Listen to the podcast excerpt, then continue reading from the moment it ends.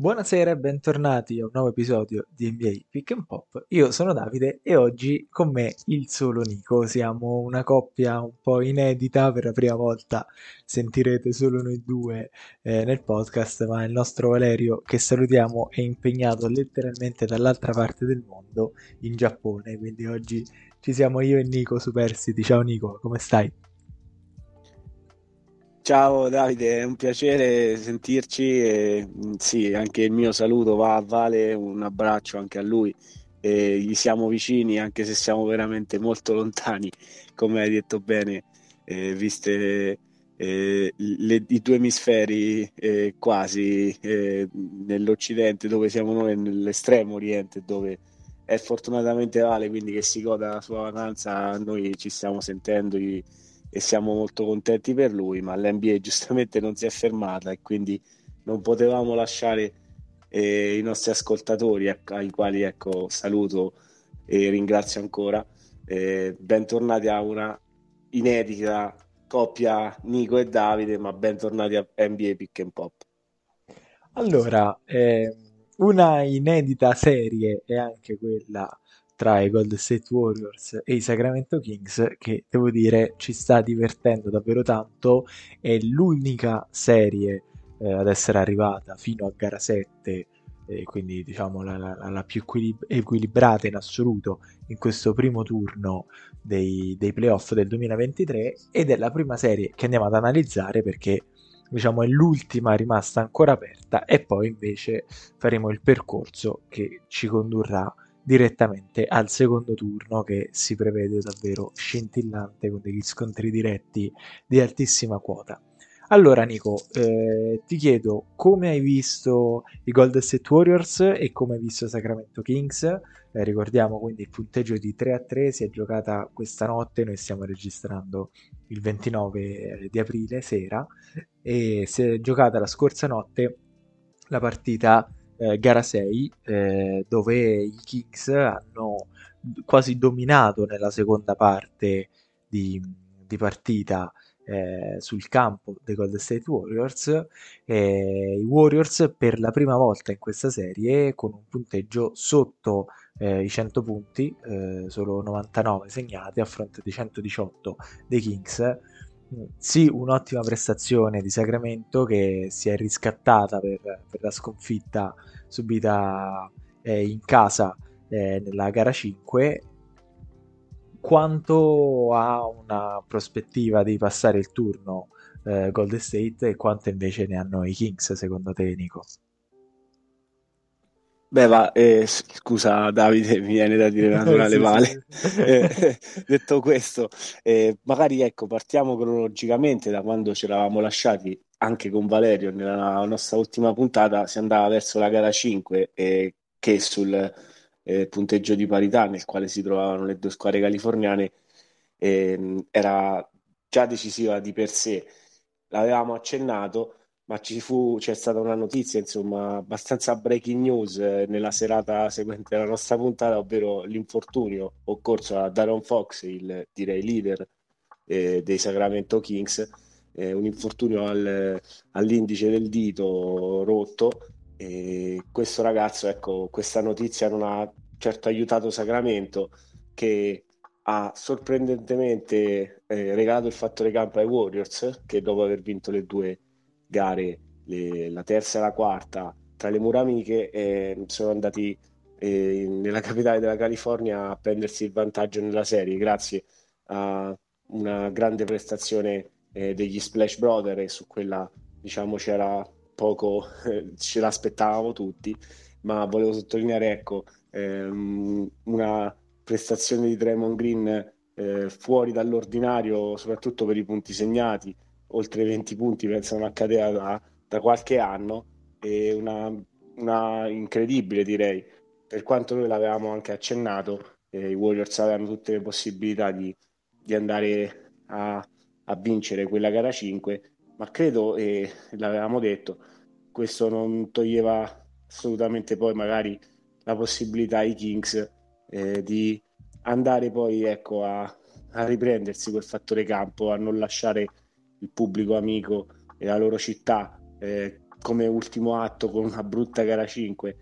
eh, non bruttissima perché i Kings avevano comunque regalato un'ottima prestazione, però si era un po' visto, secondo me, eh, quella differenza di, di, esperienza, di abitudini a queste partite, nella quale poi eh, soprattutto l'esecuzione nel finale di gara 5 aveva fatto la differenza. Tutto tra virgolette poteva far pensare a dei Warriors che, scusate, eh, avrebbe, avrebbero tra virgolette chiuso la serie ieri. E invece i Sacramento Kings direi almeno mh, secondo me eh, non sorprendentemente però ecco la maturità con, qual- con la quale questa squadra è andata eh, al Chase Center di San Francisco a pareggiare la serie quindi parliamo di un gruppo che era eh, come si dice spalle al muro. Eh, la stagione diciamo eh, stava per finire se non si andava a sbancare il Chase Center, quindi Daron Fox, l'infortunato che aveva sì eh, trovato il ventello, però con percentuale diciamo non eccelse, ieri è stato assoluto leader, eh, una doppia doppia da 26 punti, 11 assist, eh, a fargli compagnia, anzi a superarlo leggermente come miglior marcatore della squadra è stato Malik Monk e i due già in gara 1 erano stati due compagni oltre i 30 punti, in questa gara non l'hanno superato per poco, ma la differenza eh, non c'è, sono stati loro due, direi, i leader per questa squadra, eh, che deve ringraziare comunque un Keegan Murray che quando gioca, diciamo, nelle ultime partite a, a Golden State, eh, il suo tiro da tre è stato ritrovato e sorprendentemente un Sabonis che per una volta non va in doppia doppia, lui che è una macchina, eh, una partita nella quale ci sono stati addirittura anche sei falli per lui. Sì, infatti e uscita anticipata da 5 palle perse, esatto, una, una, bruttissima partita a vedere le statistiche di Sabonis e non ti aspetti che Sacramento possa vincere una partita del genere, invece questo dice ancora molto su, su questa squadra, complimenti anche vanno a, a coach Mike Brown che eh, diciamo lui l'esperienza ne ha, ne ha, da vendere anche per il suo giovane gruppo di ragazzi, credo li abbia preparati benissimo e si sono secondo me meritati questa, eh, questa occasione di riportare la serie eh, in casa e di cercare di, eh, di, dare, di accendere il, il, loro laser eh, Light the Beam. Eh, lo stava dicendo, ho visto dei video, il proprietario di Sacramento Kings che ieri era eh, bordo campo lì a San Francisco a fine partita applaudendo la sua squadra eh, diceva light the beam quindi il motto di questi giovani Sacramento Kings continua una serie che per eh, diciamo eh, è ovvio che lo sia è sicuramente la più equilibrata si va alle due eh, parole più belle dello sport NBA gara 7 eh, è bello così al primo turno è l'unica serie che si va a decidere in una gara secca, eh, però questo non toglie secondo me un grandissimo equilibrio di questi playoff, poi spiegheremo anche perché risultati non dico a sorpresa, però ci sono stati degli upset e delle teste di serie importanti che hanno lasciato il tabellone dei playoff. Assolutamente, ci arriveremo con calma anche perché ci sarà molto da dire, soprattutto dall'altra parte eh, de- della costa eh, occidentale degli Stati Uniti. E, e volevo chiederti, Nico, flash per chiudere questa, questa sezione dedicata eh, a questa serie. Eh, vedi il, il, percorso decisamente negativo dei Golden State Warriors durante tutta la stagione regolare nelle partite in trasferta come un, un potenziale fattore a favore eh, dei Kings oppure la gara 7 come, come tradizione un po' eh, si svincola da, dalle mura di casa? Eh, guarda, Davide, sinceramente, cioè, la gara 7 è una partita a sé. Poi io credo i Warriors eh, l'abbiano già dimostrato in questa serie. Sono comunque una squadra diversa da quella della regular season, non fosse altro per i due mesi di assenza di Andrew Wiggins che invece è ritornato diciamo tutto tondo nella rotazione eh, di coach Steve Kerr ed è stato anche lui uno di quelli importanti in gara 5 eh, con dei canestri pesanti. Eh, la gara 7 mh, storicamente almeno eh, deve, vede favorita la gara la squadra di casa. però ecco io a inizio serie avevo dato un leggero vantaggio ai Golden State Warriors, eh, ricordando comunque una serie abbastanza equilibrata. Adesso non vado a memoria sul numero di partite, se si era detto 6 o 7, quelle che erano. Però ecco, eh, se c'è una squadra secondo me che può sfatare questo, se volete, mito di gara 7 in trasferta, eh, sono i Warriors che di esperienza ne hanno da vendere. Una squadra eh, che, eh, ma non solo, questa serie ci ha dimostrato iniziando come eh, diciamo un fattore casalingo dominante con due vittorie eh, tra le mura amiche dei Kings per iniziare la serie due vittorie casalinghe dei Warriors. Dopo questo 2-2 il pareggio della serie si, hanno, si sono verificate due vittorie in trasferta delle due squadre che sono andati a, a zittire il pubblico nemico quindi vedremo. Una cosa è certa il pubblico di Sacramento eh, potrà fare la differenza. Mi aspetto un Sabonis che possa giocare sinceramente meglio, direi la doppia doppia me l'aspetto. E vedremo se i Sacramento Kings eh, riusciranno ad imbrigliare difensivamente come sono riusciti a fare al Chase Center ieri la squadra di Kerr oppure se non so, il cuore dei campioni, chiamatelo come volete, o magari ecco il Game 6 Clay che era stato chiamato in causa ieri, diciamo, ha un po' sparato a salve, magari si trasformerà in un Game 7 Clay piuttosto che eh, non saprei, come ho detto tutte diciamo, le nostre presentazioni riguardo i Warriors, eh, anche sotto 2-0 io non li vedevo fuori finché non, eh, non sono fuori, quindi questa squadra sono eh, rappresenta comunque una dinastia soprattutto, ma sono letteralmente i campioni NBA in carica e come i vampiri bisogna insomma pugnalarli al cuore con, con un paletto eh, per, per, riuscire a fermarli. Ecco, non, non, so, quindi Daron Fox e compagni saranno chiamati a, a una bella impresa perché credo ieri, no, tra virgolette, neanche avessero mh, almeno dal punto di vista del favoritismo eh, così grande vantaggio quindi hanno giocato credo una partita abbastanza leggera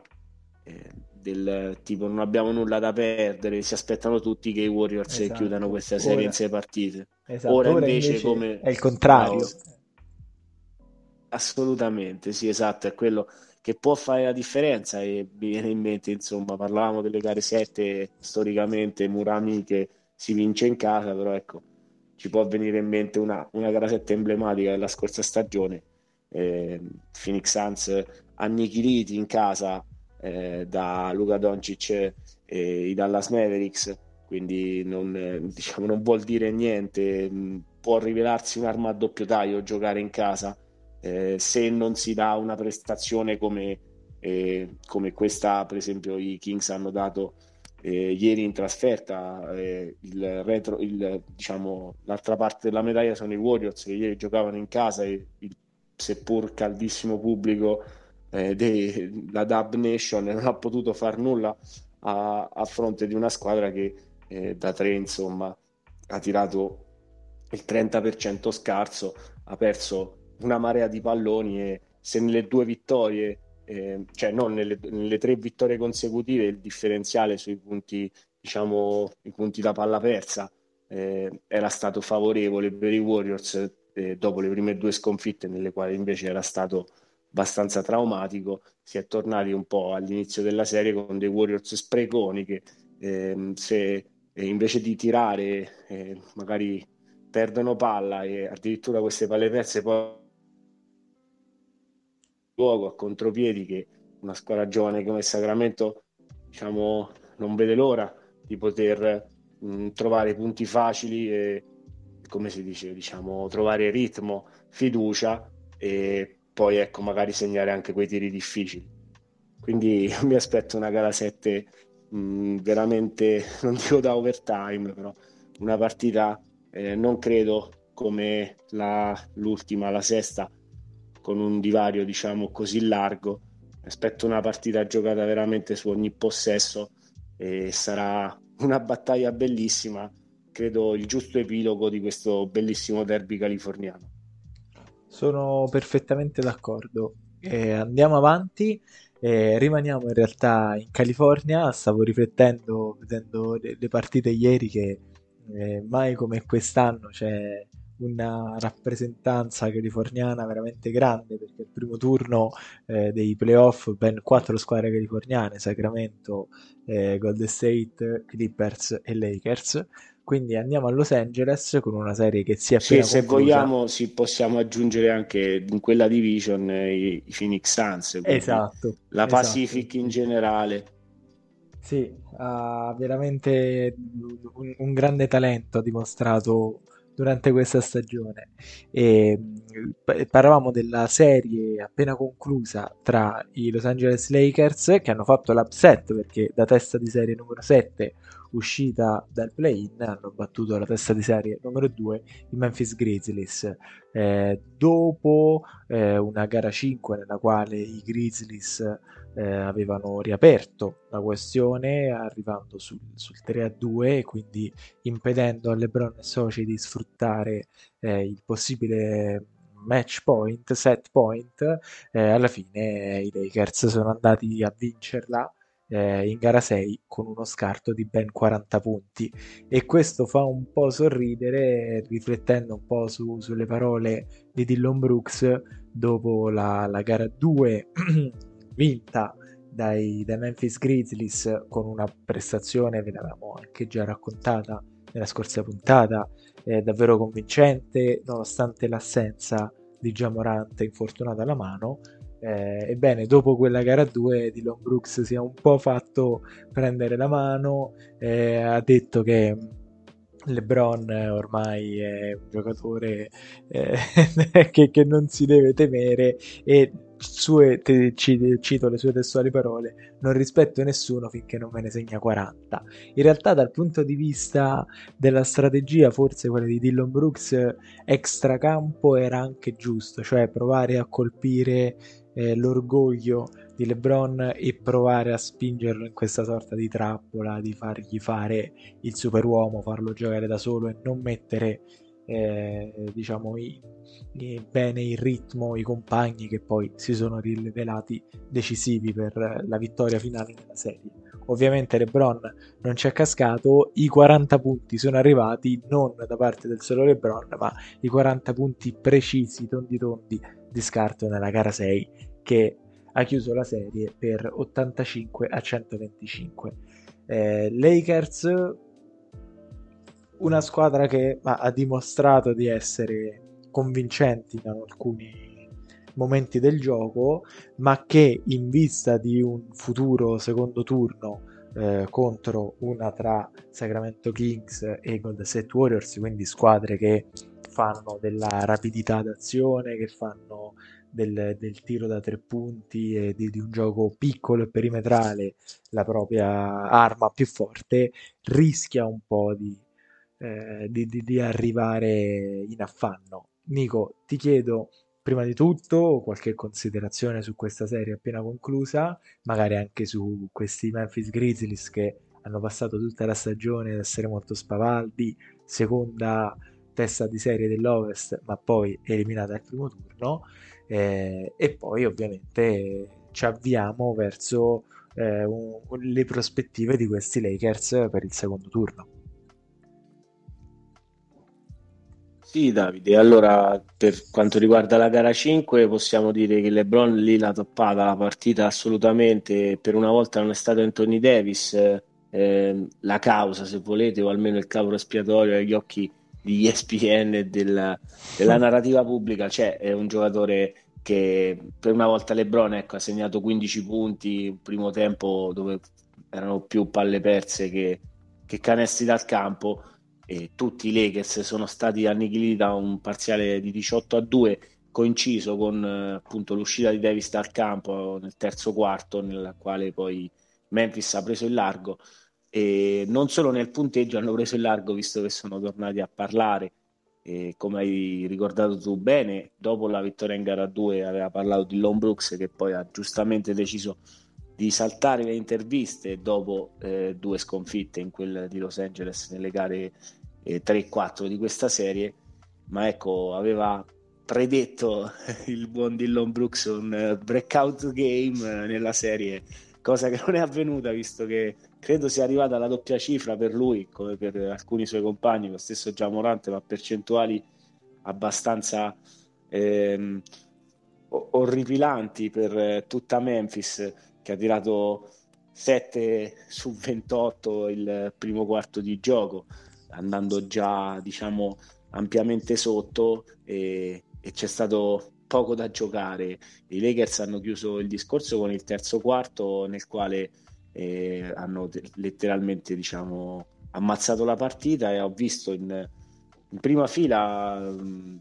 Kyrie Irving ehm, salutare LeBron la loro amicizia, insomma il loro legame è ben noto e mi viene da fare un po' la, eh, diciamo, la battuta cattiva e fortunatamente c'era Kyrie Irving in prima fila a mettere un po' di pressione ad Angelo Russell perché ecco, si parla magari Kyrie Irving chissà eh, se si possa non eh, magari accasare dal suo amico Lebron, mentre D'Angelo Russell ecco, non è stato rinnovato e si vedrà, credo sia al banco di prova per il giovane Dilo, se sarà o no lui il, la point guard, diciamo, sulla quale punteranno i Lakers. Certo, direi ieri, per ora molto affidabile. Pu- Scusa? Per ora molto affidabile comunque D'Angelo Russell. Sì, diciamo un po' ondivago come tutta la sua carriera ha dimostrato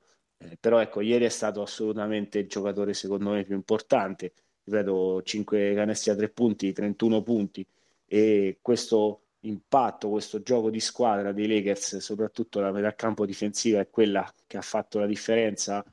non solo in questa serie, ma direi nel finale, nell'ottimo finale di stagione dei Lakers. E dicevi tu bene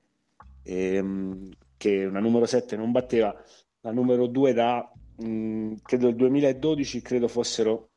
i San Antonio Spurs numero 2 battuti dai Memphis Grizzlies allora. Eh, quindi ecco il ciclo si tra virgolette ehm, si scambia. E vedremo i Grizzlies hanno ritoccato il loro massimo in massima sconfitta in, nella storia della franchigia. Ovviamente i 40 punti ai quali hai fatto riferimento hai fatto bene c'è stata molta di diciamo, eh, prese in giro per il buon Dillon Brooks e il suo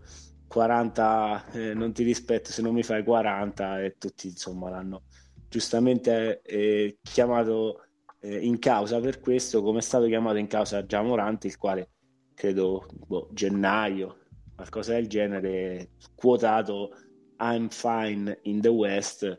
io so bene nell'Ovest ecco eh, sto bene adesso in, in vacanza, diciamo. E a pescare. È stato chiamato, esatto, da, ho sentito insomma, una domanda dei giornalisti su questo, ho detto non mi interessa. E, giustamente, alla fine, eh, come, come, possiamo dire, non,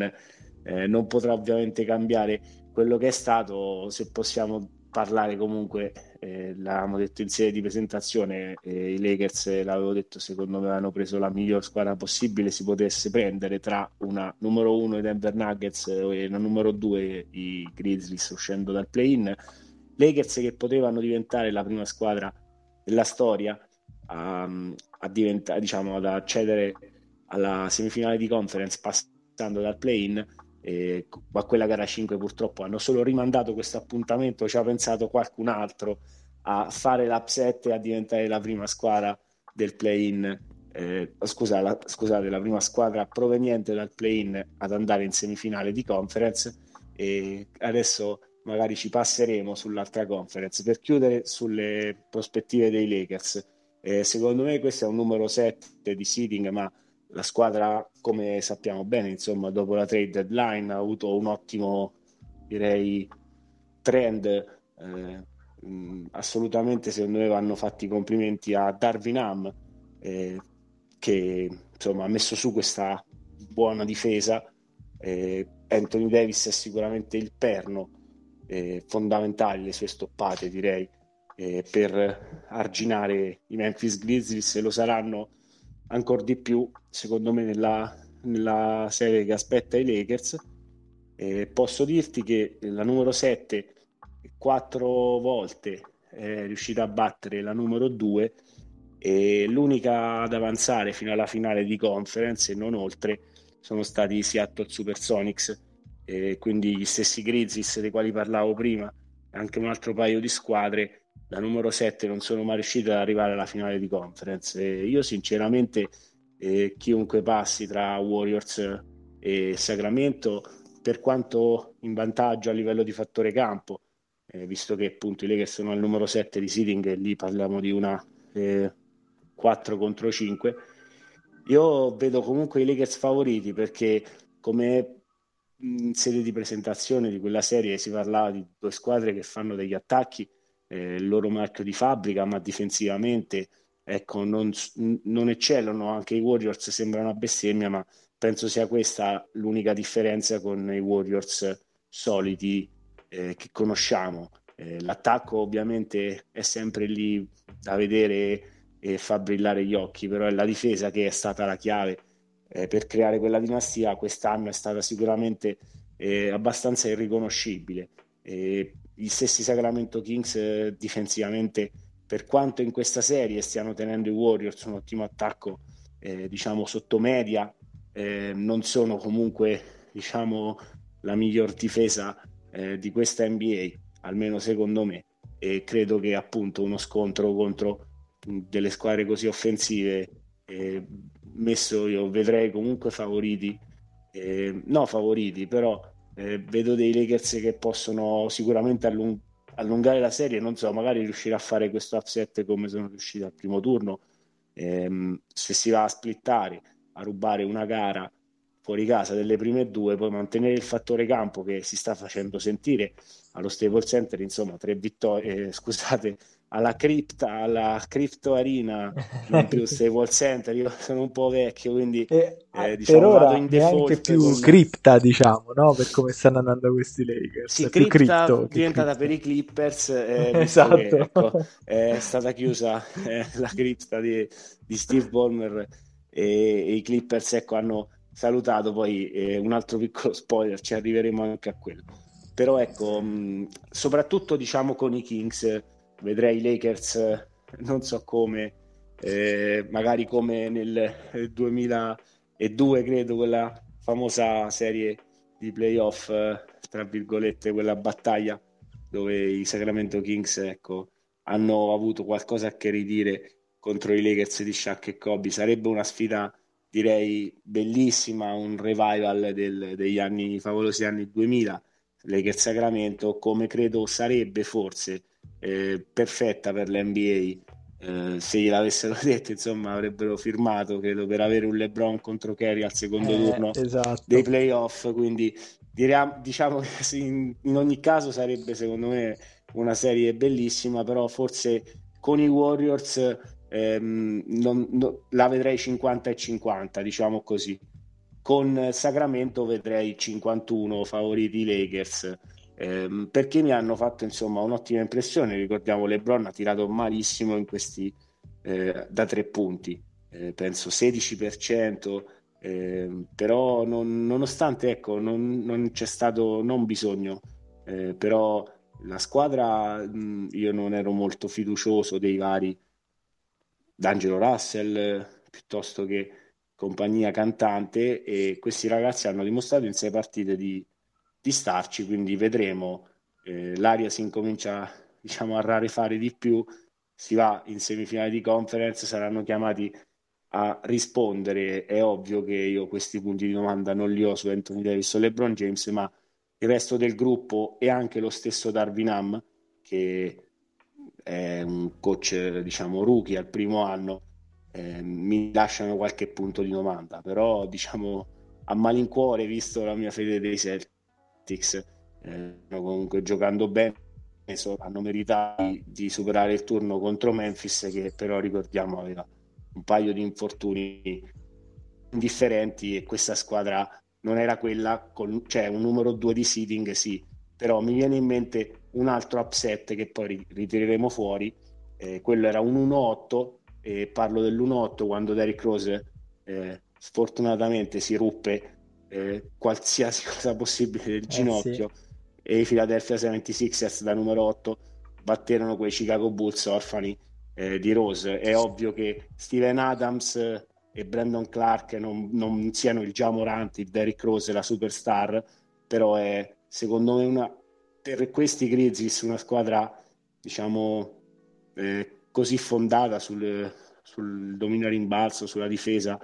eh, avere mh, due quarti della front line eh, fuori ha fatto tutta la differenza del mondo contro, eh, contro, una squadra che può vantare insomma un Anthony Davis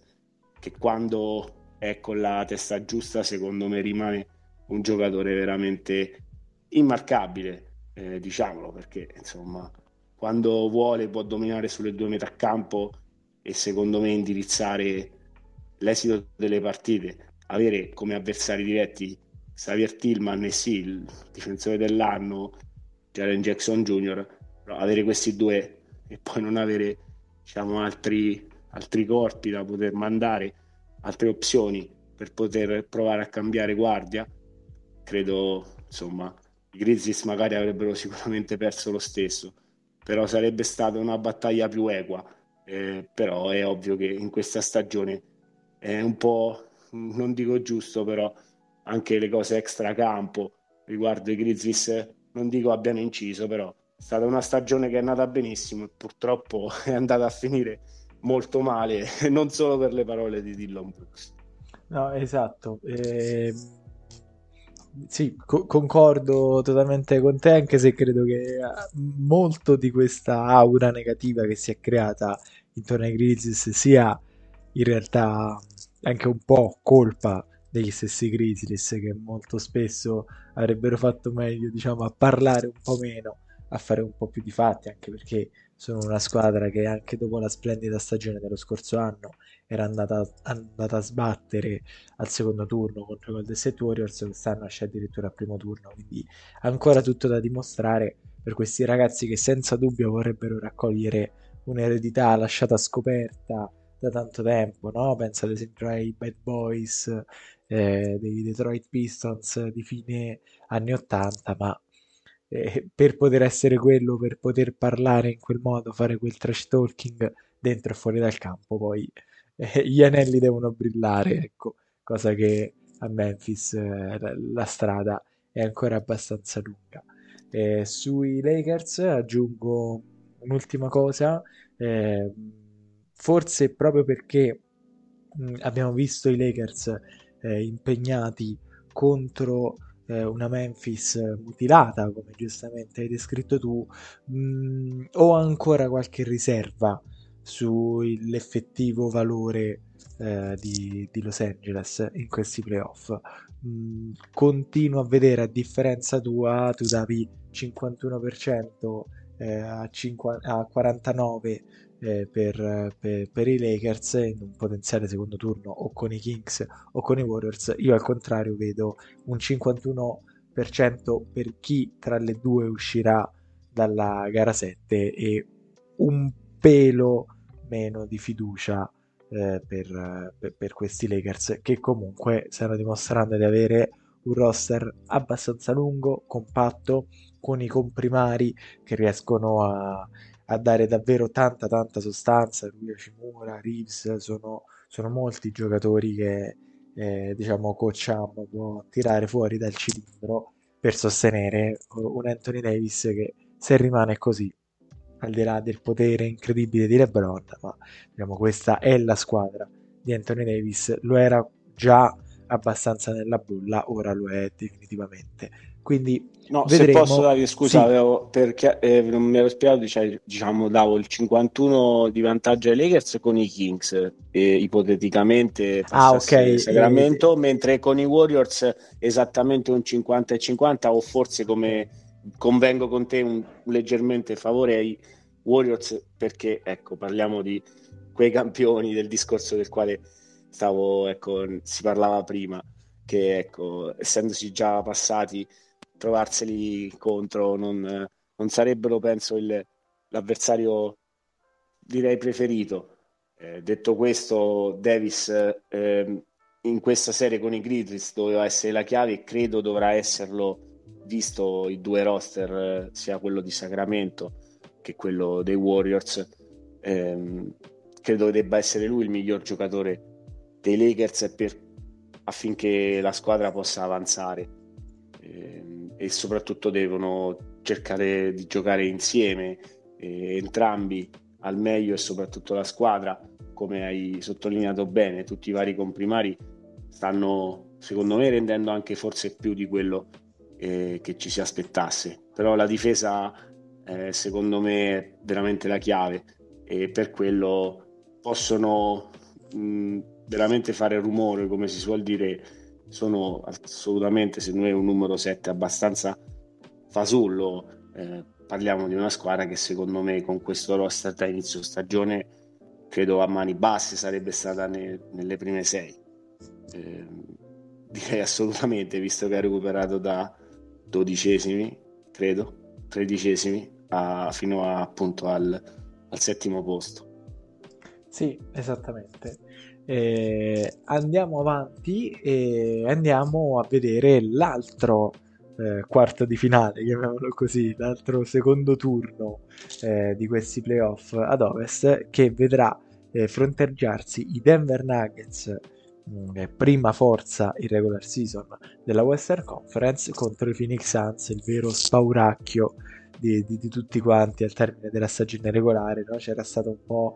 una sorta di corsa eh, ad evitare il primo turno con Phoenix. Voglio partire proprio da qui, eh, innanzitutto facendo la storia eh, di, di, di, una serie in realtà senza storia, per utilizzare un gioco di parole, tra Phoenix Suns e Los Angeles Clippers al primo turno, perché finché c'è stato Anthony Davis, e ricordiamo i Clippers partivano già... Scusa, Kawhi Leonard, Davide. Sì, Kawhi Leonard, non so cosa ho detto Anthony, Anthony Davis, Davis, ma ne abbiamo no, parlato finora. sì, vedi, a forza che è giusto. L'abitudine agli infortuni, ecco, ecco, è, diciamo, è stato un lapsus da Qualcuno un injury prone gli esatto. veramente facile.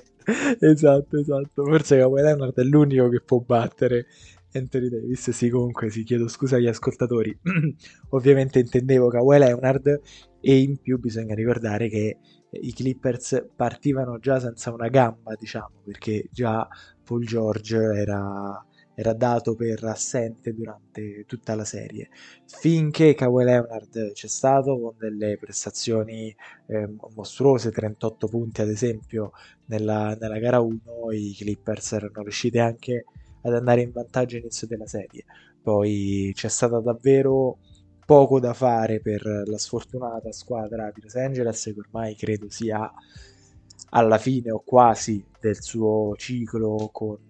con, con questa coppia di, di Godukai che purtroppo si è vista davvero poco eh, e nell'unico anno in cui avevano la possibilità di essere in campo eh, in forze nel 2020 nella bolla si sono fatti fare lo, lo scherzetto del, della rimonta dai, dai Denver Nuggets. E quindi Clippers che avevano davvero poco da opporre ai Phoenix Suns, ma a questo punto Nico ti lancio già direttamente nel, nel discorso del, del, secondo turno, anche se poi andremo di nuovo, faremo un piccolo passo indietro analizzando il percorso di Denver, però ti chiedo, eh, i Phoenix Suns alla luce di quello che hai visto fino a questo momento, vengono da un 4-1 che è il risultato migliore che potessero auspicare perché, come abbiamo detto anche altre volte, hanno un roster abbastanza corto per utilizzare un eufemismo perché eh, la, la, rotazione è davvero sterminzita, ma è normale quando si, si fa l'all-in e si punta tutto durante la stagione per arrivare ad un fenomeno come Kevin Durant. L'età dei, dei due dei suoi protagonisti, Durant e Chris Paul, non è assolutamente delle più verdi, quindi l'importante era arrivare senza infortuni, superare il primo turno nel minor numero di gare possibile. Per ora l'obiettivo è stato centrato, ma voglio sapere questo da te Nico, eh, i Phoenix Suns sono davvero lo spauracchio che dicevamo all'inizio, sono davvero quella squadra da evitare a tutti i costi, oppure hai visto qualche falla in questo sistema? Guarda Davide, almeno dal mio punto di vista, all'inizio playoff, eh, pensando all'Ovest, eh, la, erano la mia e restano la mia favorita. E, ehm, una squadra che era imbattuta in regular season eh, fino diciamo, alla, alle ultime partite dove poi i titolari non hanno più giocato. E ha perso la gara 1, come hai ben ricordato, Kawhi Leonard e anche Russell Westbrook, eh, Corsari a regalare la, il punto del vantaggio ai Clippers, poi una gara a due e tutto il resto della serie che ha visto i Suns vincere quattro partite di fila, seppur con qualche diciamo fatica, perché come hai detto bene la lunghezza del roster non è più eh, diciamo affare di coach Monty Williams che deve spremere eh, i suoi titolari eh, oltre i 40 minuti durante Booker è fondamentale Devin Booker nella gara 5 passiamoci un attimo nel close out game dove i Clippers forse parlavamo di leggerezza prima per i Kings e lo stesso discorso si può fare per dei Clippers orfani già di Paul George Dynasty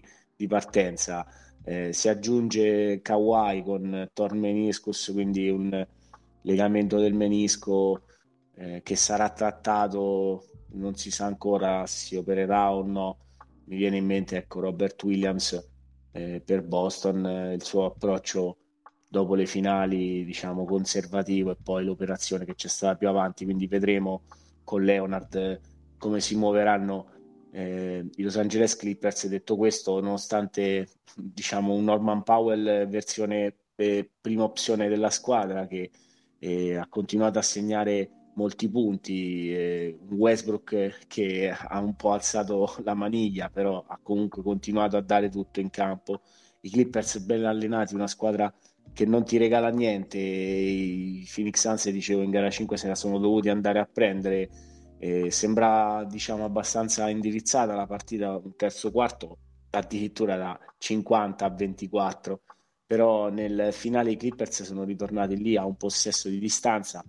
e ci, voluto, diciamo, ci sono voluti quasi tutti i 47 punti e 10 assist eh, di Devin Booker per avere la meglio dei Clippers che appunto abbiamo detto avevano diversi problemi. Eh, I Denver Nuggets sono una squadra del tutto diversa, però questi Phoenix Suns a me insomma danno l'impressione di essere abbastanza difficilmente fre- fermabili e vedremo Ehm, la, l'unica cosa diciamo, di cui sono sicuro è che partendo la serie da, dal Colorado, eh, da casa di Nikola Jokic, ehm, almeno eh, i Phoenix Suns me li vedo giocare subito eh, con le scarpe allacciate, vedremo subito la loro vera natura. Eh, non credo ecco, possano essere, tra virgolette, sorpresi come eh, abbiamo visto in eh, gara 1 dai Los Angeles Clippers perché credo forse ecco, possiamo anche parlare di una squadra che aveva saltato le ultime 4-5 partite di regular season quindi magari era anche un po' fuori ritmo. Ora eh, la serie l'hanno chiusa entrambe e, um, un paio di giorni fa insomma il, il martedì. Eh, gli stessi Nuggets eh, hanno diciamo avuto bisogno di una clamorosa eh, tripla doppia di Nicola Jokic, l'ennesima, per eh, battere i T-Wolves in una gara tirata. Eh, tutte le gare 5 sono state abbastanza tirate, poi ci passeremo anche eh, da quella di Boston, che è stata un po' amara per, per me. E detto questo, ecco, i Nuggets si sono meritatamente, diciamo, eh, presi il secondo turno senza nessuna sorpresa, però Minnesota ha regalato anche lì una partita fino, fino, alla fine. Ci sono voluti anche 35 minuti di Javal Murray che si sta rivedendo e può essere secondo me la chiave per i Nuggets perché avere un Nicola Jokic che mette tutti in ritmo ma Murray deve essere il realizzatore che spariglia che riesce a segnare anche quei possessi rotti quelle azioni difficili che in partite di playoff insomma eh, possono fare la differenza quando le gare appunto si vanno a giocare su due o tre possessi e il risultato si decide magari lì da un tiro che entra ed esce. Per me, in ogni caso, i Denver Nuggets hanno tutte le possibilità. Io questa è una serie che vedo sicuramente andare a 6 o addirittura 7 partite. In quel caso, magari, come dicevo prima per Sacramento, la gara 7 mi dà sempre un pelo di fiducia per la squadra in casa e devo fare un mea culpa, visto che appunto credo avessi detto Memphis 4-3 con i Lakers. E ecco, da quel punto di vista invece un pronostico andato male, una serie che si è andata lunga, eh, molto equilibrata e in questo caso mi aspetterei dei Suns un po' come, come i Lakers in questo caso, eh, chiudere magari in sei partite, andare a vincere una gara 7 fuori casa può essere qualcosa di difficile, ma non impossibile. Però ecco, vedo Phoenix leggermente favorita, dicevamo le percentuali prima, parliamo ecco, di 55, 45 per parlare di una serie che vedo leggermente, non so, non saprei spiegartelo Davide, però mi dà l'impressione di una squadra che quando poi è in serata difficilmente eh, puoi fare qualcosa, eh, specialmente durante Booker e lo stesso Booker sta giocando assolutamente in maniera mh, fantastica. Quindi Forse vedremo. insieme a Denver Butler non è il miglior un... giocatore di questi playoff, David Booker. Sì, diciamo secondo, secondo distaccato di tanto come primo giocatore, Ci diciamo, arriveremo. diciamolo, diciamolo, esatto. sì. Eh, però ecco, in- non so se la difesa dei Denver Nuggets che mm, non mi dava fiducia da inizio stagione, è sempre stato uno, diciamo, del- delle mie paure per una squadra che invece in attacco, insomma, ha veramente, vabbè, ha il miglior direttore d'orchestra, macchina da, da efficienza di basket, eh, ha inventato, insomma. Eh, però ecco, vedremo. Ehm, spero posso, ecco, possa essere un- una specie di... la sto tirando ai Suns per i tuoi Nuggets, però ti ho detto, diciamo, ehm, sinceramente li vedevo favoriti e questo 4-1, diciamo, non mi sarei aspettato il 4-1 dopo la sconfitta nell'opener della serie contro i Clippers. Eh, detto questo, poi è ovvio che l'assenza di Kawhi ha pesato molto sulla- sull'esito di questa serie che penso sicuramente si sarebbe allungata e complicata non di poco per, per Durant e compagni se, se il nostro amico Kawhi ehm, avesse continuato a, a indossare la canotta eh, dei Clippers invece che i, i street clothes. Quindi vedremo ehm, se Phoenix con un tutt'altro avversario eh, riuscirà eh, a mantenere il pronostico che però almeno non so come io già li vedo stasera boh, eh, parliamo ecco tra qualche ora eh, inizierà la seconda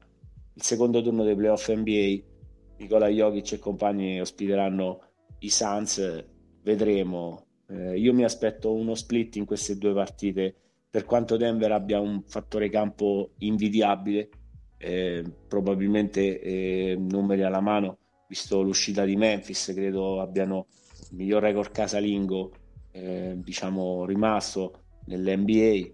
una squadra dove, insomma, andare a giocare su un, al My Life City non è, non è uno scherzo. No, ma anche per una questione di, di altura, eh, di, proprio di, di- eh, di metri sul livello del mare nel quale si trova Denver, che, che è una cosa che magari non viene sottolineata molto spesso, ma è qualcosa che comunque incide nei giocatori delle squadre avversarie che vanno in trasferta e che non sono abituati a giocare in quel palazzetto. Eh, aggiungo solo una cosa, eh, seguendo comunque Denver con particolare interesse, eh, come giustamente dici tu, Nico, eh, la questione difesa è da sempre, dall'inizio dell'anno, ma anche un po' storicamente per, per questa squadra di, di Jokic, un tallone d'Achille. Ma devo dire, ovviamente bisogna prendere con, con- con le pinze eh, quello che sto dicendo, però andando ad analizzare un po' più nel profondo il gioco di Denver e il gioco di Phoenix, paradossalmente i Suns sono o non posso dire l'accoppiamento migliore, ma forse l'accoppiamento meno peggio per, ehm, per i Nuggets, perché i grandi problemi della difesa dei Nuggets eh, sono legati alla difesa di Jokic, Croce e Delizia, eh, con le squadre che attaccano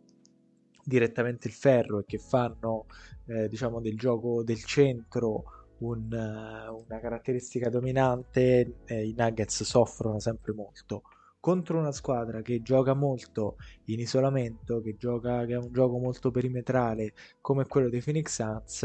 eh, i, i Nuggets comunque hanno Caldwell Pop, Bruce Brown, dei giocatori che sono specialisti difensivi, un ottimo giocatore in aiuto come, come Aaron Gordon.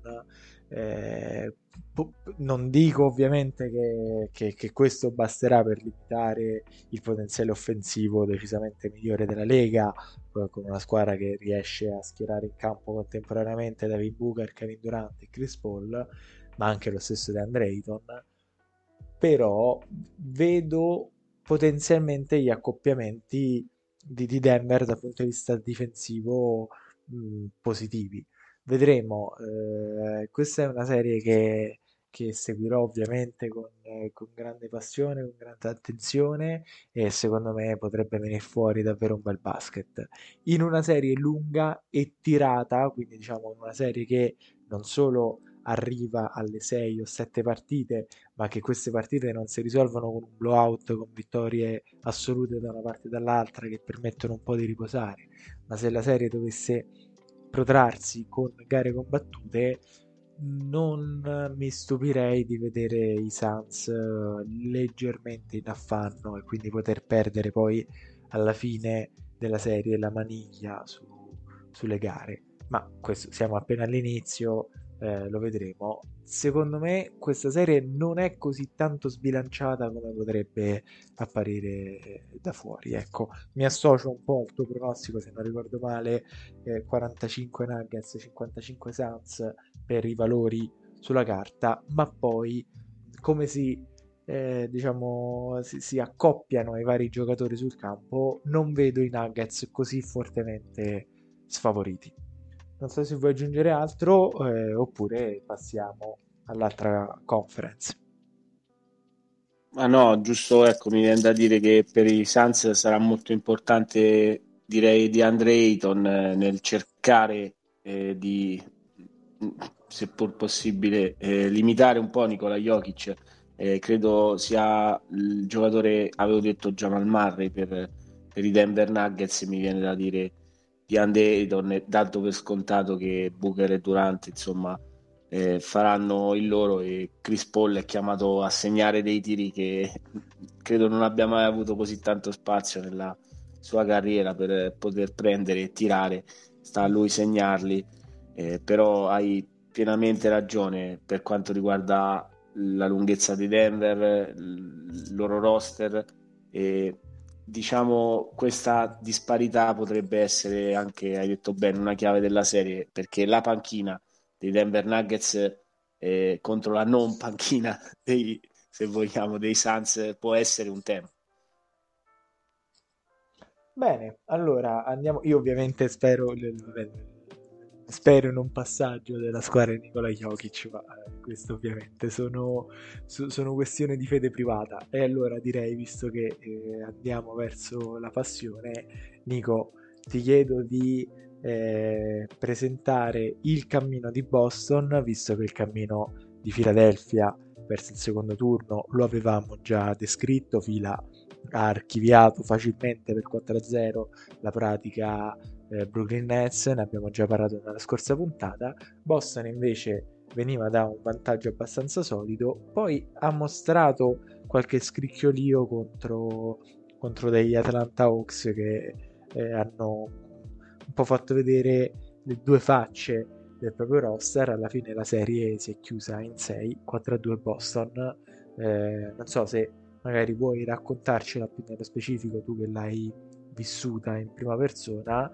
anche provando a capire quegli aspetti di Boston che sono usciti fuori dal primo turno e cosa ha di positivo Boston e cosa invece rischia eh, contro la squadra di Joel Embiid.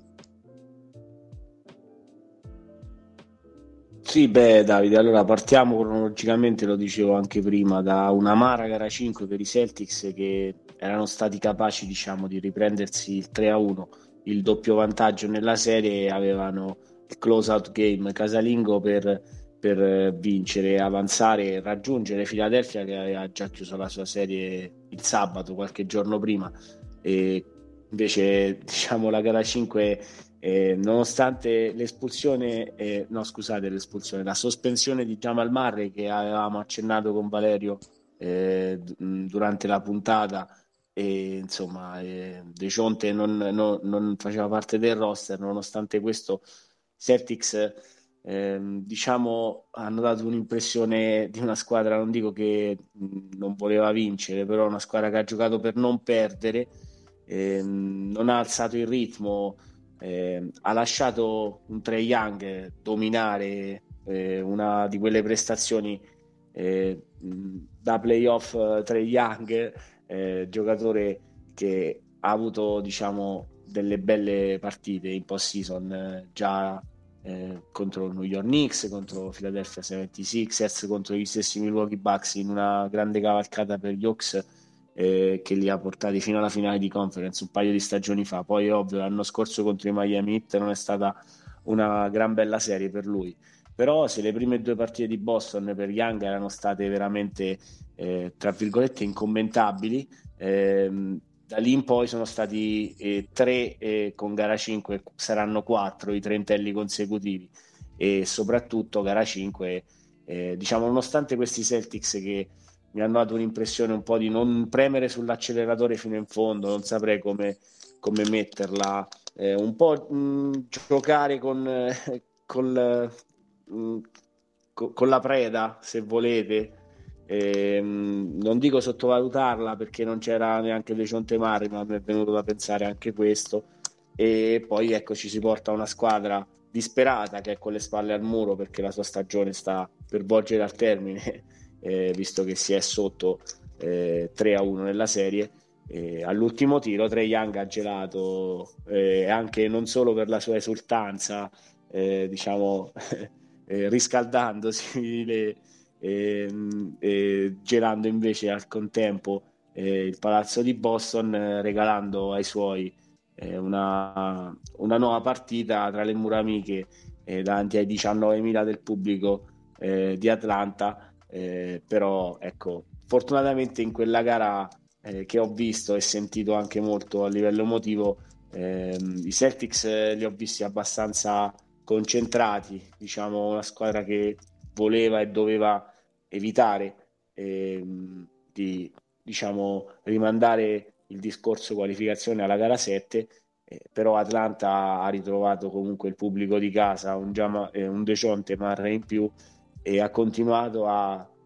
dar battaglia per, eh, per tutta la partita come tutta la serie, se togliamo le prime due partite, quelle di Boston dove eh, direi i Celtics avevano eh, tra virgolette messo in chiaro eh, la loro superiorità, però con il cambio di scenario tra le gare 3 e 4 e con il proseguo della serie Atlanta è entrata definitivamente all'interno ecco, della stessa serie, quindi ehm, gara 6 è stata molto eh, tirata e i Celtics fino agli ultimi minuti eh, diciamo non si erano scrollati gli Ox eh, di dosso e fortunatamente eh, poi hanno chiuso eh, il diciamo il finale con un paio di triple di Orford che è stato mh, abbastanza assente durante questa serie e soprattutto anche una di Smart che aveva prima sparato a salve battezzato dalla difesa degli Hawks e invece poi ha messo quella importante eh, dopo essere stato eh, rimesso in campo da Mazzulla che ha fatto dei, eh, diciamo de, de, degli aggiustamenti, ha dato spazio a Grant Williams che è stato secondo me un eroe silenzioso della, eh, della gara 6 perché ha messo delle triple importanti dagli angoli e ha difeso, eh, ha difeso alla grande e credo sia un pezzo importante che si era un po' perso durante la stagione non so, mi viene da pensare forse perché in scadenza, eh, non saprei, però è stato anche, diciamo, bravo lui a farsi trovare pronto da, da gran professionista, magari ecco, non giocare eh, quasi per niente o pochi minuti e poi essere chiamato in causa in una gara 6 eh, così dal nulla e dare il suo contributo, credo ecco, andasse sottolineato. Eh, io, ecco, lui mi viene da fare il suo nome per eh, continuare a sottolineare insomma, la lunghezza del roster dei Celtics, che in uscita dalla panchina non hanno solo lui, ma hanno anche il sesto uomo dell'anno, Malcolm Brogdon, e hanno un giocatore che secondo me in questa serie, eh, perché iniziamo a guardare insomma, il discorso Philadelphia, eh, Robert Williams deve essere un fattore importante per eh, ecco, aiutare Orford perché sappiamo che insomma il punto focale di questa serie sarà cercare di limitare eh, Joel Embiid.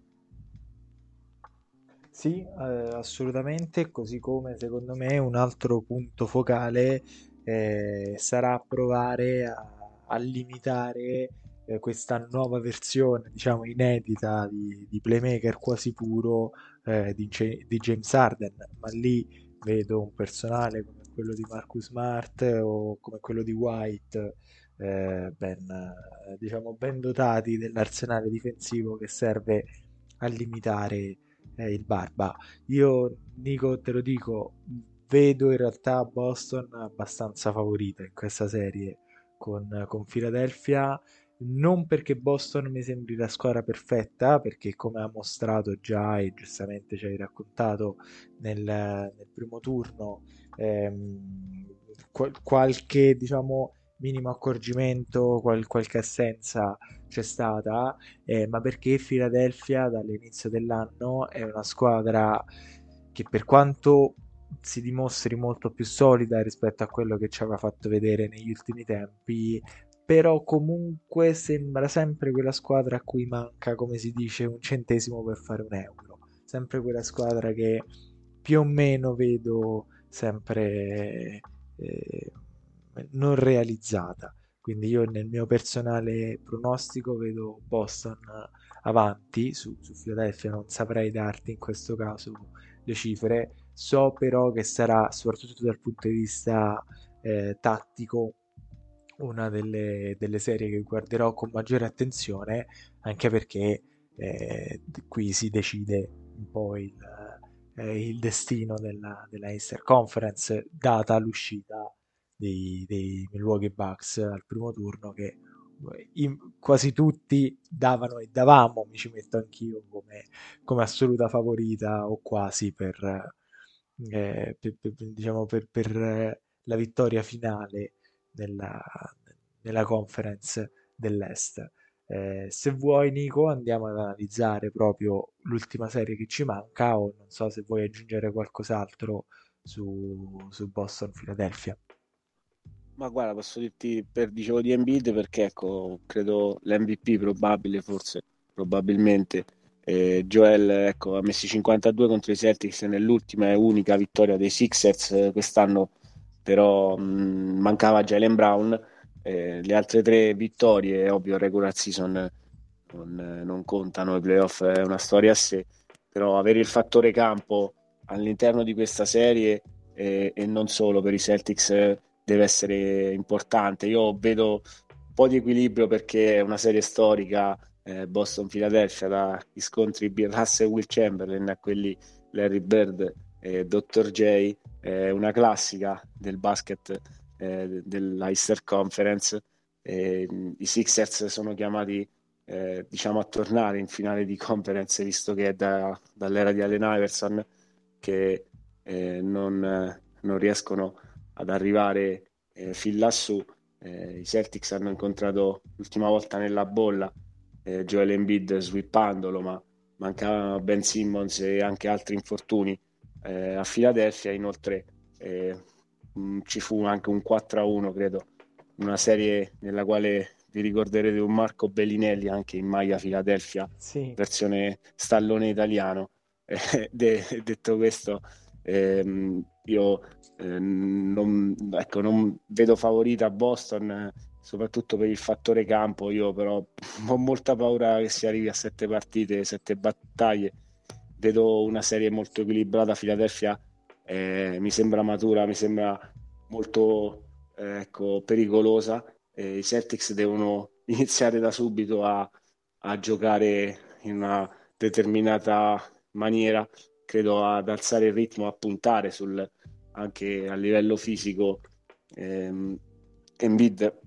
parliamo di un giocatore che ecco, ha avuto comunque qualche problemino, sembrerebbe. Eh, immagino ci sarà, si partirà lunedì per la semifinale di conference, ma ecco, eh, diciamo, alzare il ritmo, correre, fare su e giù per il campo, penso possa essere una delle chiavi per i Celtics, che sono una delle migliori squadre dal punto di vista del, del tiro da tre della Lega, però eh, per chiudere appunto, per dire l'ultima cosa, l'ultimo neo, secondo me questo un po' troppo innamoramento a volte il tiro da tre punti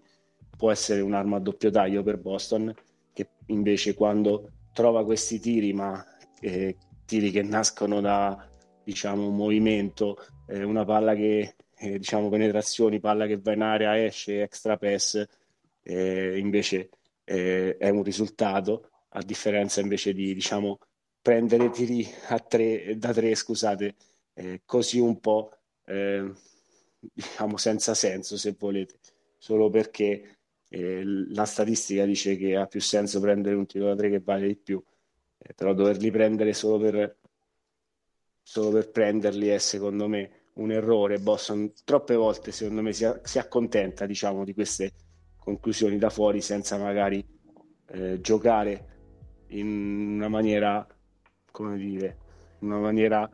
ehm, convinta in un gioco di squadra che ovviamente parte tutto dalla difesa e quando i Celtics vanno in transizione secondo me hanno delle armi eh, veramente importanti. Eh, io spero e credo che abbiamo tutto per poter battere ancora una volta Philadelphia e me lo auguro veramente di cuore. Sì e, condivido il diciamo, questa analisi dei nei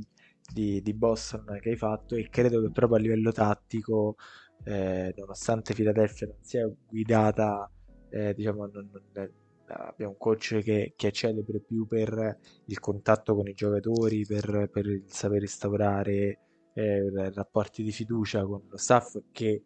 eh, diciamo celebre per, per, gli accorgimenti tattici in corsa, però credo proprio che la strategia principale di Philadelphia in questa serie, quello che vedremo maggiormente, di questo ne sono quasi sicuro, sarà una Philadelphia che punterà a in attacco rallentare il più possibile eh, il gioco, a parte le sgasate di varie sgasate di Maxi, e in difesa sfruttando proprio questo elemento che tu Nico hai sottolineato eh, di questa tendenza di Boston un po' di, di, di specchiarsi nel tiro da tre punti proveranno in ogni modo, visto il personale di cui dispongono, a chiudere la saracinesca, a chiudere l'area, di, di la, l'area diciamo, sotto canestro, ingolfarla il più possibile e costringere Boston a, a tentare la soluzione da fuori, a, a creare dei tiri il più difficile possibile vedremo perché comunque Boston sì guarda dico un'ultima sì. cosa perché ecco mi viene in mente così parlandone sono curioso di vedere Jason Tatum tra virgolette brutto protagonista di gara 5 1 su 10 da 3 e poi una doppia doppia importante eh, decisiva eh, 30 punti per lui 32 per Jalen Brown e i due insomma i playoff eh, e non solo 23 vinte una persa quando eh, segnano entrambi 30 punti, quindi devono essere loro le stelle a dover brillare per i Celtics che hanno comunque un contorno eh, molto importante, però ecco riferendomi a Tetum ehm, penso alle finali dello scorso anno della Easter Conference quando in Miami, Miami Heat c'era un certo PJ Tucker, vedo una, un accoppiamento difficile, un difensore che ha, ha un po' sofferto la scorsa stagione. Eh, vedremo, mentre Ecco, ehm, per quanto riguarda Embiid, l'accennavo prima, Orford ha sempre trovato direi delle buone serate da ex contro Philadelphia, però credo che Robert Williams eh, possa, possa dover eh, mh, possa e debba insomma essere importante in questa serie e mh, non credo almeno in partenza i Celtics eh, adotteranno diciamo eh, la tattica dei Nets di raddoppiare direi sistematicamente in bid non dico di picchiarlo perché anche un po' l'hanno anche un po' malmenato però ehm, quello sicuramente andrà fatto però eh, lasciando spazio, ecco, i Nets hanno lasciato un po' spazio a, ai Sixers che ne hanno approfittato, eh, abbiamo visto Maxi e non solo, eh, soprattutto nelle prime due gare e poi anche, se volete, in due partite più tirate, la chiusura della serie. Un punto di domanda per fila è non giocare da più di una settimana, eh, però credo che, a parte forse magari un, un inizio un po' arrugginito, ehm, credo non sia poi assolutamente un problema, anzi, viste le condizioni fisiche di Embiid e del resto, credo anche Tobias Harris abbia qualche, diciamo, non del tutto, non sia del tutto a posto. Eh, credo che questo riposo abbia solo fatto bene a fila, che ripeto, mi fa abbastanza paura. Vedo una serie veramente bella, equilibrata, una grande battaglia dell'Eister Conference, però ecco, non, non, non, vedo questa strada spianata della quale parlavi tu e con questo ecco, introduciamo anche l'altra parte di, di tabellone dell'Eister Conference perché eh, ecco, dall'altra parte ci sono altre due squadre che a livello di rivalità eh, hanno diciamo, dato vita un, daranno vita a un, a un secondo turno che ci riporta sempre negli anni 90. e anche proprio a un tipo di basket assolutamente appena uscito da 90s, sai, io non parlo propriamente di strada spianata, ma parlo ovviamente eh, di, di è, è, evidente no? che anche solo a livello di roster avere, di, avere il fattore campo sia per, sia per, fila che per Boston esatto diciamo esatto. anche solo quello è ovvio che le rende favorite, le rende eh, favorite diciamo soprattutto perché eh, eh, sappiamo benissimo che il secondo turno tra Miami Heat e New York Knicks, una squadra eh, attrazione Jimmy Butler e una squadra attrazione Tom Thibodeau eh, vo- voleranno botte da orbi, ci sarà un gioco davvero fisico, le squadre più o meno, almeno a mio giudizio, si equivalgono, quindi è anche probabile, lo ha, me lo auguro anche in nome dello spettacolo che, che sa eh, riservarci sempre la NBA, credo proprio che la serie sarà anche abbastanza lunga, quindi chi delle due uscirà e si troverà, diciamocelo anche un po' a sorpresa, visto i pronostici di inizio anno e di inizio playoff, eh, alle finali di conference potrebbe arrivarci anche abbastanza ammaccata. Eh, quindi eh, diciamo, vedo la squadra che uscirà tra, nella serie tra Boston Celtics e Philadelphia 76ers come diciamo, la, la, più probabile candidata poi alla vittoria finale della Easter Conference. Ma se c'è una squadra che ci ha abituato a, agli upset, una squadra che ci ha abituato a non dare mai niente per scontato, eh, è proprio Miami. Infatti, Nico, direi che è arrivato il momento, il tempo a disposizione che abbiamo non è moltissimo, è già un'ora e un quarto eh, di puntata, però merita davvero eh, una, una, sottolineatura. L'ennesima prestazione monster ai playoff di Jimmy Butler, che in questo momento sta guidando la NBA nei playoff per numero di punti segnati, ma al di là delle statistiche è un giocatore che davvero ha preso una squadra che ha faticato durante tutto l'anno, eh, ha perso la prima gara di play-in e si è qualificata eh, solo da ottava eh, nel, nell'est eppure è riuscita a eliminare una delle squadre che, che moltissimi davano addirittura come vincente finale. Io stesso eh, nella nostra puntata di esordio dei playoff vedevo la serie finire in un 4-1 la serie effettivamente è finita nel 4-1 ma non nella, direzione che avevo immaginato io. Ovviamente io davo i Bucks vincitori e invece alla fine sono stati i Miami Heat che hanno letteralmente asfaltato i Milwaukee Bucks giocando un basket fisico un basket eh, a ottime percentuali e soprattutto eh, riuscendo a, a limitare eh, l'avversario più che sul piano fisico e tecnico, sul piano proprio psicologico. E io ho visto dei Bucks ancora una volta, così come li avevo visti anche nel 2020 e in altre occasioni, eh, ancora troppo fragili, ancora troppo con le gambe che tremano nel momento in cui invece bisognerebbe eh, azzannare la giugulare eh, l'avversario, cosa che invece Miami Heat ci hanno eh, insegnato, eh, sì. sanno fare benissimo. Sì, Davide, scusa, ho avuto dei problemi eh, di, di, ritorno, ti ho appena sentito la fine della domanda. Eh, detto questo, ecco, mh, partiamo da Jimmy Butler, perché ecco, play, playoff Jimmy è qualcosa, gli è stato chiesto, lui ha detto no, non è niente, invece quanto pare questo giocatore, insomma, nelle ultime quattro stagioni, se escludiamo eh, lo sweep preso proprio dai Milwaukee Bucks nell'anno post bolla dai Miami Heat, è stato secondo me il miglior giocatore dei playoff nelle ultime quattro stagioni, tolta quella. Eh, 37-38 punti di media, ma soprattutto eh, la leggendaria gara 4 da 56 punti, eh, una gara eh, dico leggendaria. Eh, beh, ehm, la serie l'avevamo raccontata, eh, direi che come preambolo il contatto fra Kevin Love cercare di prendere sfondamento la caduta rovinosa di Yannis che si infortunia eh, diciamo la lower back eh, sia comunque un, un piccolo fanalino eh, d'allarme tutti noi insomma eravamo concordi nel vedere Miami eh, diciamo sconfitta i Bucks avanzare. Poi ecco che Miami avrebbe dato battaglia io ne ero assolutamente certo però non mi sarei mai aspettato neanche io potessero farmi questo favore regalando ai Celtics il, il miglior record adesso ormai rimasto all'interno della Lega. Però ecco, Jimmy Butler, eh, autore di una serie giordanesca, mi viene, mi viene da dire, anche perché eh, è stato capace poi di metterne eh, 42 eh, nella gara successiva, eh, mettere tutti questi punti 90,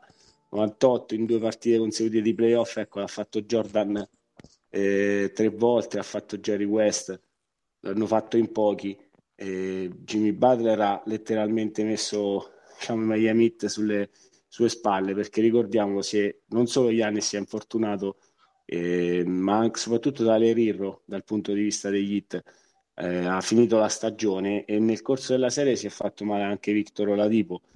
eh, però questo diciamo, non ha eh, intaccato le certezze di Jimmy Butler e dei suoi compagni. Eh, mi viene da sottolineare Gabe Vincent, che è stato l'eroe eh, perché arriviamo direttamente alla gara 5. E se per quanto ecco i complimenti a Miami, io sono il primo che parla sempre di Spurstra, della hit culture, eh, per quanto insomma odiata, tra virgolette, eh, rispettata sicuramente. Eh, detto questo, mi viene da dire che l'autogol, se volete qui, se, fatto, se lo sono fatto i Milwaukee Bucks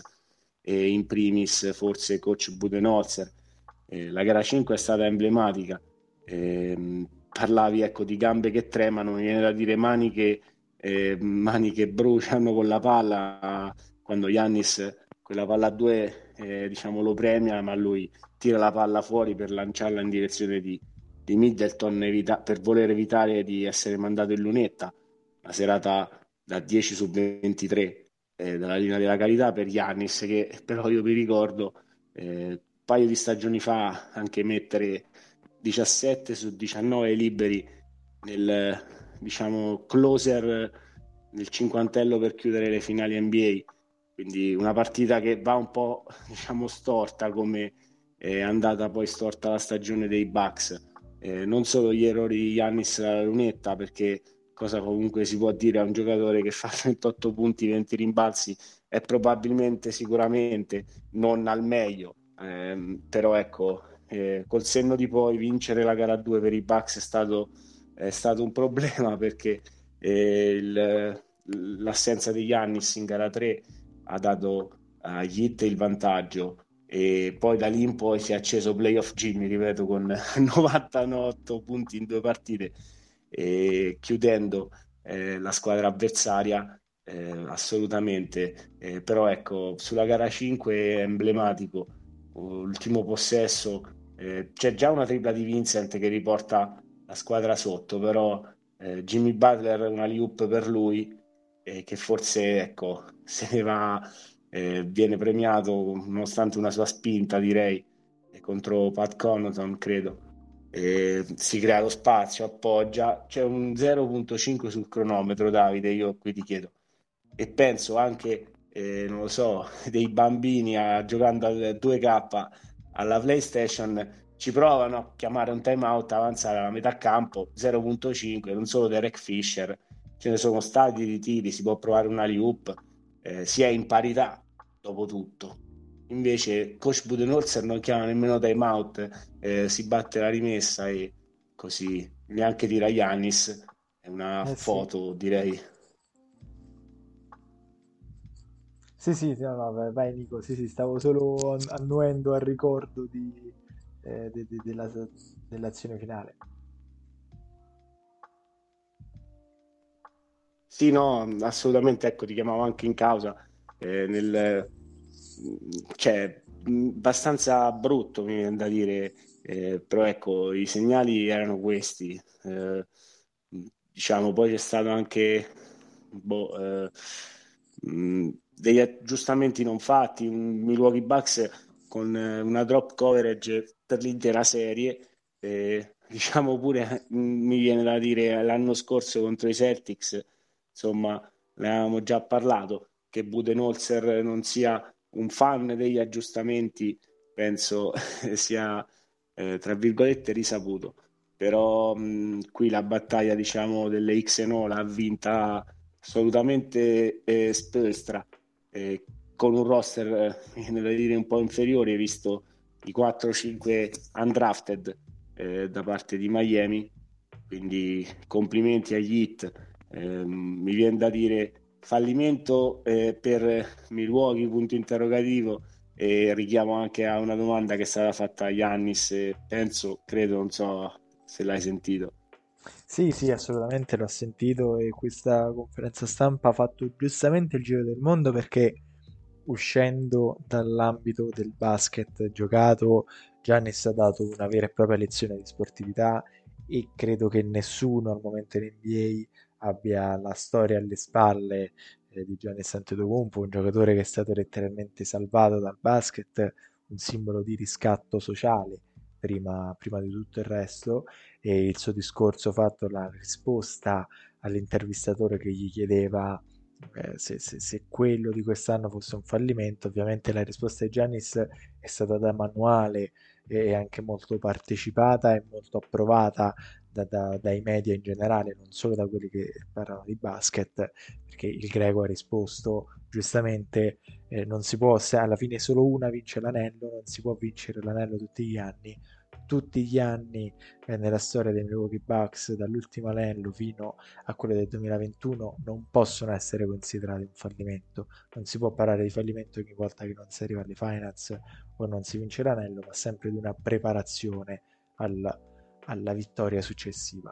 Al di là di queste parole stupende di Giannis, c'è però da dire che oggettivamente, se parliamo non di vita, ma parliamo di sport e di basket giocato, quello dei Bucks è stato un fallimento, è stato un tonfo veramente forte, visto che il roster era completissimo. Eh, anche nella trade deadline erano arrivati eh, dei giocatori, pensate ad esempio a Crowder, che avevano eh, cesellato le capacità del roster, uscire così ad un primo turno eh, addirittura per 4 a 1, quindi neanche dicendo la squadra si è fatta sorprendere dall'avversario, ha lottato, ma poi alla fine gli hit l'hanno spuntata di poco, è un, un, una sconfitta su tutta la linea,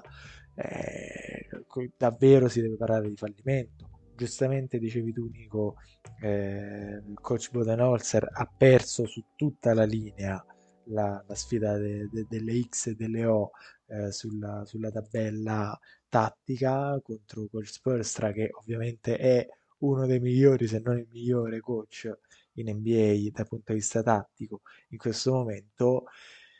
forse i Bucks qualcosa devono, devono rivederlo proprio a livello mh, o di direzione tecnica o di roster, visto che questo roster è un orologio svizzero se eh, Giannis gioca al meglio, se Giannis è in campo, credo che nessuna squadra in NBA sia costruita alla perfezione intorno alla propria superstar, così come lo è Milwaukee, però c'è anche da dire che l'altro lato della medaglia, quello che è emerso dopo l'infortunio di Giannis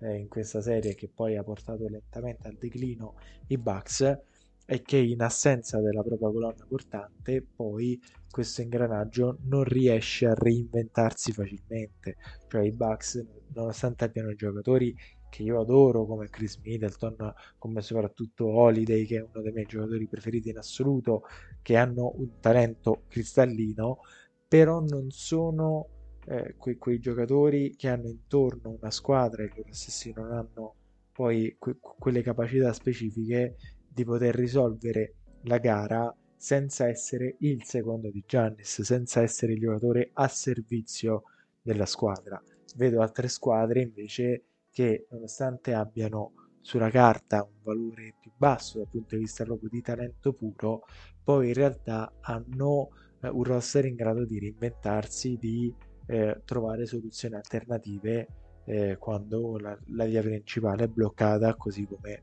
si è trovata bloccata la strada di questi Milwaukee Bucks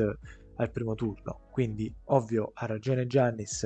eh, non, non, muore nessuno se, se, una squadra esce al primo turno dei playoff pure da favorita, eh, i fallimenti nella vita sono altri, però se parliamo della palla che rimbalza e che deve entrare dentro il cesto in modo molto semplice e banale, non si può non parlare di un tonfo clamoroso di questi Bucks. Assolutamente Davide, sottoscrivo. Eh, anch'io eh, a livello di, di, vita, insomma, di concetto, ha pienamente anche ragione, però eh, ci sono modi e modi. E, se eh, non accadeva da quando Derrick Rose e, diciamo i Bulls da testa di serie numero 1 sono fatti sorprendere dalla numero 8, in quel caso Philadelphia 76ers, una decade eh, che non accadeva in NBA, eh, fa notizia e fa notizia eh, purtroppo questa eh, diciamo brutta sconfitta eh, da parte dei Milwaukee Bucks eh, fallimentare mh, sì c'è da dirlo che non ci si aspetta un'uscita al primo turno.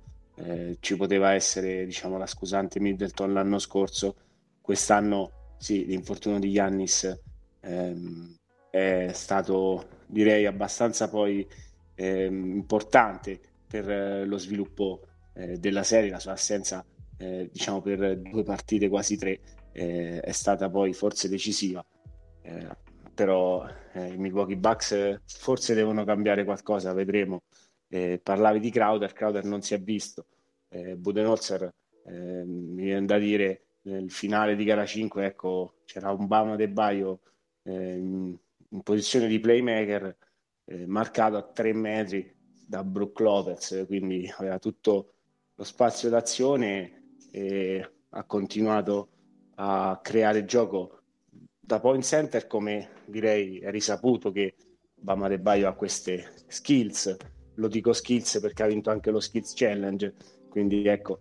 mh, mm, non so eh, provare a mettere lo stesso Yannis è stato interpellato eh, perché mi viene da dire uno dei nostri protetti, ecco, eh, Drew Holiday, eh, purtroppo quando incontri playoff Jimmy con quegli sguardi, quei canestri, quel, eh, ecco, quell'ignoranza, mi viene da dire,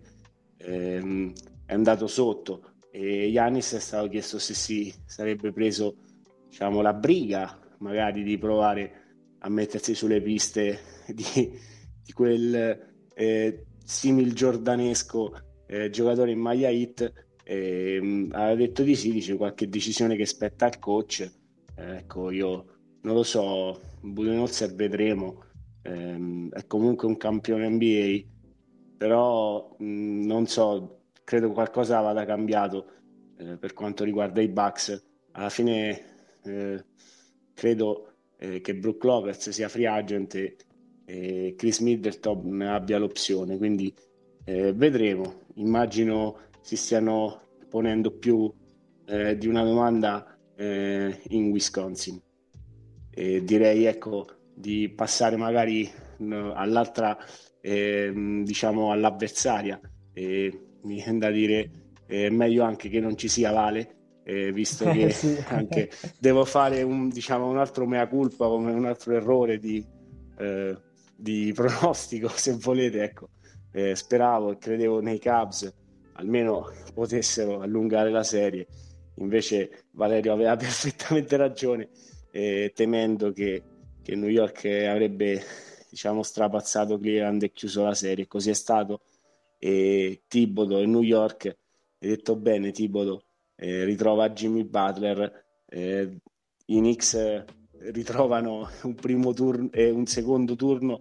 eh, dopo anch'essi, dopo uno, più di dieci anni, c'era Carmelo Anthony, l'avversario sarebbero stati poi i Miami Heat eh, di Wade, LeBron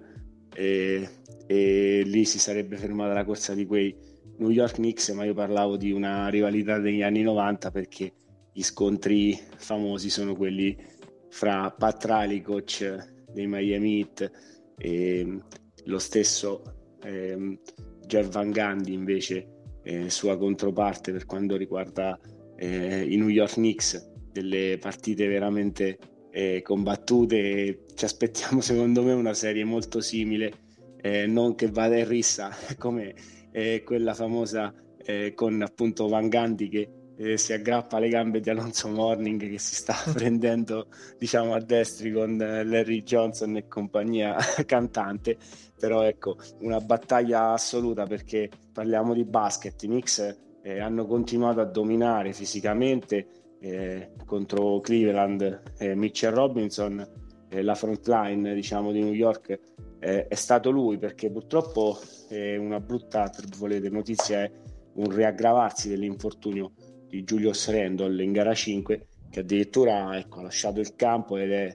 tornato poi cambiato. Eh, quindi vedremo se sarà mh, dubito pronto per giocare in gara 1 non so, vedremo eh, se magari con il proseguo della serie. Eh, detto questo, New York non ha battuto ciglio, B-Toppin eh, diciamo, eh, buttato in campo e non solo, un roster lungo che ha avuto la meglio eh, dei Cavs che purtroppo diciamo, hanno chiuso abbastanza male la stagione anche loro. Però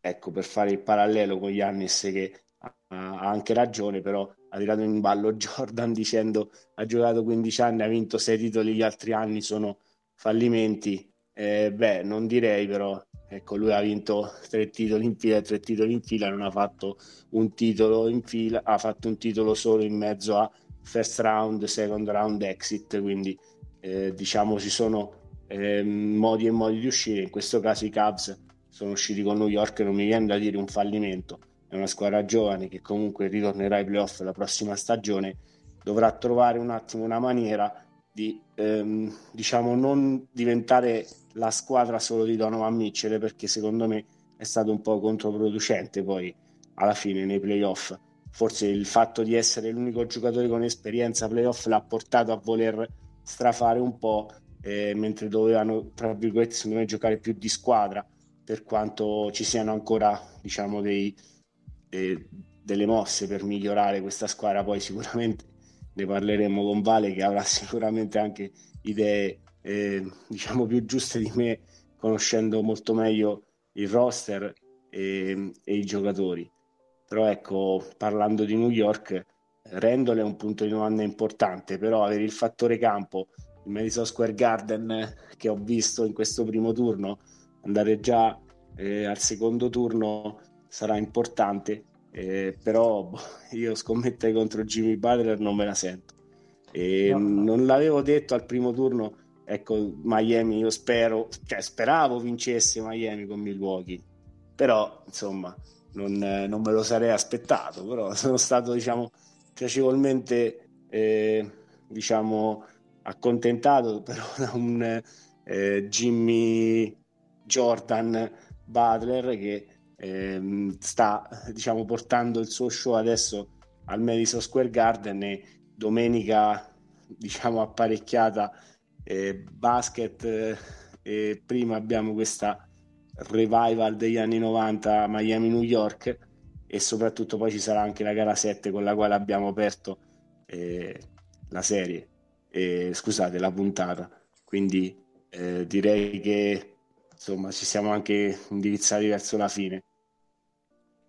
Assolutamente, eh, mi hai anticipato, infatti il mio piano era proprio quello di ricordare la schedule anche televisiva perché eh, le, le gare, eh, la gara 7 tra Golden State Warriors e, e la gara 1 tra New York e Miami eh, saranno trasmesse in orario italiano, alle 7 Miami Knicks e alle, e alle 9.30 eh, Golden State Warriors Sacramento Kings,